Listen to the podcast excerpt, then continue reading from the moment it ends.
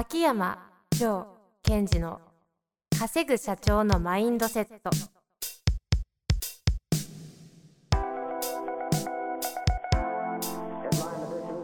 なぜ一流の経営者たちはぶつかる壁を次々と越えられるのか。そこに隠されたマインドの正体。ポッドキャスト「稼ぐ社長のマインドセット」は上場企業から中小企業まで。エグゼクティブコーチングトレーナーとして人材開発を行ってきた秋山城賢治が経営や人生で役立つマインドの本質について分かりやすく解説しますこんにちは、遠藤和樹です。秋山城賢治の稼ぐ社長のマインドセット。秋山先生、よろしくお願いいたします。はい、よろしくお願いします。最近なんかありますか？最近、いや、この間も言ったんですけども、はいはい。パラサあイト。の、パラサイトじゃなくて、あパラサイトじゃない楽、楽、楽、楽語。はい。あ、この間ってだいぶ前の話ですか？そうそうそう。はい、え楽ーまだ聞いてるんですよ。その話、うん。秋山先生と収録した後に青木先生に会って、質問型営業のはいはい。落語の話したら、うん。なんだったっけな、俺ってそんなに影響力あんねや、みたいな。なんか、もう、もう、もう、そのセリフが笑いでしょ。ええさすがだな。的なことをおっしゃってたような記憶がありましたが、え、で、どうなんですか？いや、その、やっぱり、なんだろう。結構、あれって、暗い話もあったり、明るい話もあったり、あとは、その、関西弁で聞くのと、まあ、いわゆる東京弁っていうか、普通の言葉で違うので、結構随分、なんか様子が違っているなっていうのが最近の感想ですかね。今年気合ですよね、テーマ。はい。落語をやりますか ちょっと聞きたいかも。秋山先生の落語。いやあなんか超うんちく垂れそうで自分で想像して俺は聞きたくないな感じですね今えでも、うんちくって言っても、もう決められたやつやるだけですよね。はい。あ、青木先生に言っときます。桂師匠に。えあ青木先生あれですよねあのなんだっけ名前あるじゃないですか何ですっけ？何でしたっけ？あの、やばい、怒られちゃいますよ、これ。熱血ふ、熱血系のやつです。情熱停止校。そうそうだからそれ思ったのねそういう時に私青木先生の弟子したら情熱亭の情かぶってるじゃんと思ったんですよしょうもない。やかぶってないです。こんなことです露呈されたじゃあこれは、あの、落語行きということで。えなかったことになかったんですね ダメです。落語行きということで。でも可能性としてありえますよね。秋山先生、落語ね。ないですか？いやねちょっとねなんだ私の自分が好みかどうか置いといてあのエッセンスは入れる必要あるなってちょっとあ思ってこれ言っていいのかな？あの、最近石原先生の番組もやってるじゃないですか。はいはいあの方、やってこそいないですけど、昔落語ハマってきちゃんと聞いてた時期あるらしいんですよ。へー相当勉強になったって、なんかでポロッと言ってましたね。だからやっぱり、あれですね、こういった、あの、喋る側の方々は落語行き着くんですかね。ねだっ。て自分の喋ってるところで相手に映像をクリアにイメージさせていくんですよ。あれ洗脳ですから。言い方良くないですね。えー、間あの違えた。マイマインド兄さんがそれ言うと結構怖いですよ。えっと、洗脳じゃなく暗示？え よくないんだっけ？あんまり変わりません。えっと、イメージをインストール。ああ、受け取れました。というわけでそこに何もないのに、何もないのに、その映像がバーンってくるんですよ。そのセンスティックしかないの。ああ、そうですね。もう徐々に自分でクロージングしてんじゃないですか。ちょっと困るな。やりたくなってる。さあ、質問です。じゃあ、じゃあそれ僕の仕事です。さあ、質問です。はい。えいきます。お願いしますえっとですね。経えっと経営者の方というふうになってますね。いきます。はい。30名ほどの製造業でナンバー2として働いております。うんうん。弊社の社長は2代目で実力もありますが、完璧主義で仕事を抱えすぎてしまう傾向があります。実際に部下に仕事を任せるべき仕事も自分で抱えてしまったり、私までにしか仕事を振ることができないようです。実力もあり、結果も出ているので、経営として問題ないという判断もあるかもしれませんが、社員が育たず、自分で考えられるスタッフがいません。組織としては弱く、どうにかしなければいけないと思っています。完璧主義の社長に仕事を現場に任せる感覚を知ってもらったり、気づいてもらうためにはどうすればよいでしょうかよろしくお願いいたします。なるほどね。ああ、これもありますよね。うん。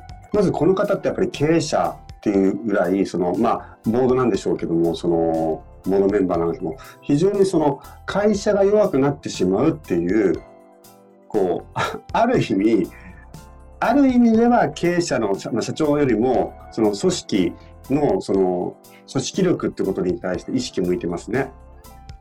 そうですね。なんか未来とか全体感はこの方の方が捉えてるのかもしれないですよね。うん。これどうしたらいいですかね。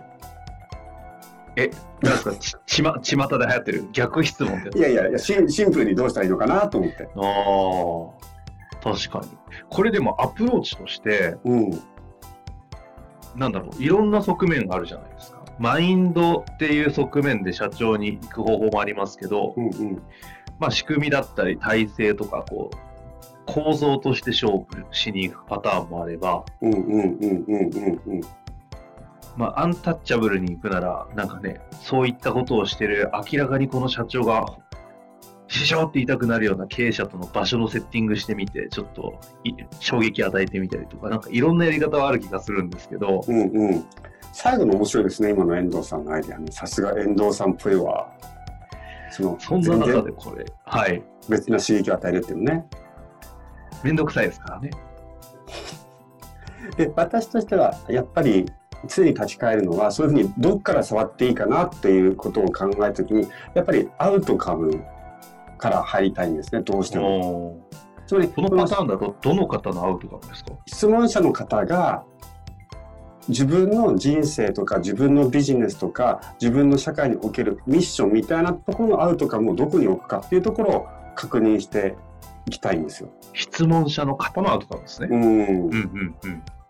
つまりこの人が、えっとまあ、自分はどうなりたいのかも含めて、はい。この会社とか世の中にどういう価値を提供したいのかとかっていうところを見ていっていくといいと思うんですね。うんうん。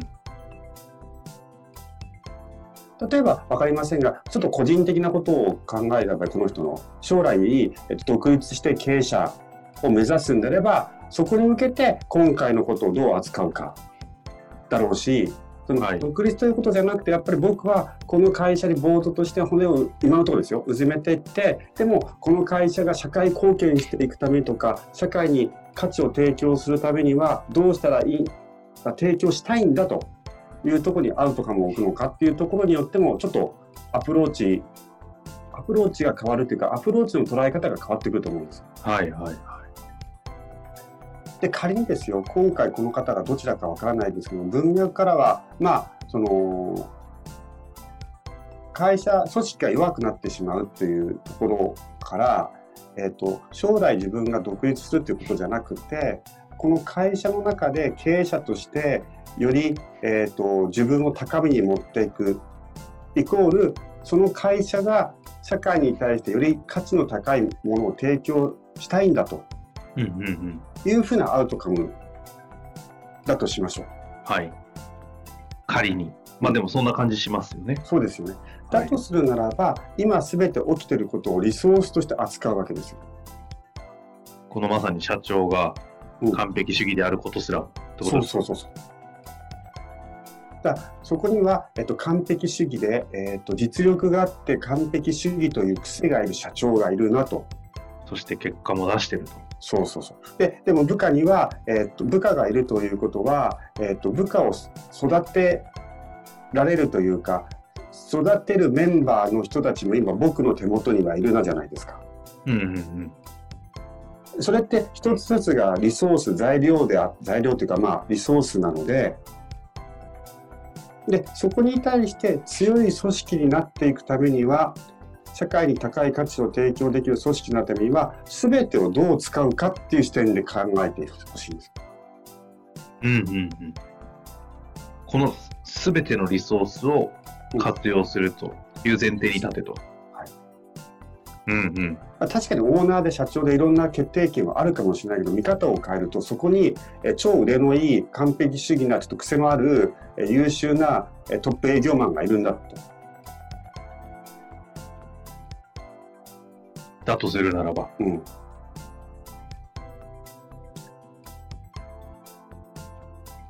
ということを考えた場合例えばなんです。例えばなんですけど私だったらですよ、うんうん例えば、えっ、と、その、えーこの方は社長から信頼もあるみたいなので、えー自分たちで何か一つプロジェクトを起こして、社長はそれでやらせといて、プロジェクトを起こして、社長これやらせてくださいと。でそのプロジェクトもどちらかというと、えっと社長が好み、かつ会社が発展するようなプロジェクトをた立てて、で、社長に OK 取って、えー、と周りのメンバーにそれをあなたがコントロールっていうかまとめながら、えー、とコンプリート完成まで持っていくうんうん。っていうことを考えたりもしくは、えー、と社長に対してこの完璧主義の人をうまく使うためにはどうしたらいいかってことを考えていく。で完璧主義の人の弱点ってどういうところだと思います？弱点っていうか、まあでも一応答えてみると、うん、うん、まあ、柔軟性はなさそう。環境変化に弱そう。うん。なんかとかは思いましたけど、ちょっと観点違いそうですよね。どうですか？あそれが一つ大きいですよ。本当にあの柔軟性がないとか。で柔軟性がないってことは何かというと、少し先のことに目が向かないんですよ。うん。もう今のことに没頭しちゃってるから。そうすると、そこを薄くして、集中してるあまりに次の手を考えてなかったとするならば、その手をあなたが先に考えといて、下準備だけしといて、えっと、社長がこう、あることに集中しちゃってるので、このことを忘れてると、そこをやっといてあげるとか。はいはい。そうすると会社全体としてうまく回っていくんですね。だからある意味ボードでそこにコミットしていくならば、えっとその癖のある社長も使いながらこの会社をどうマネジメントするかっていう視点に立つといろんなことを考えられると思うんです。うーん。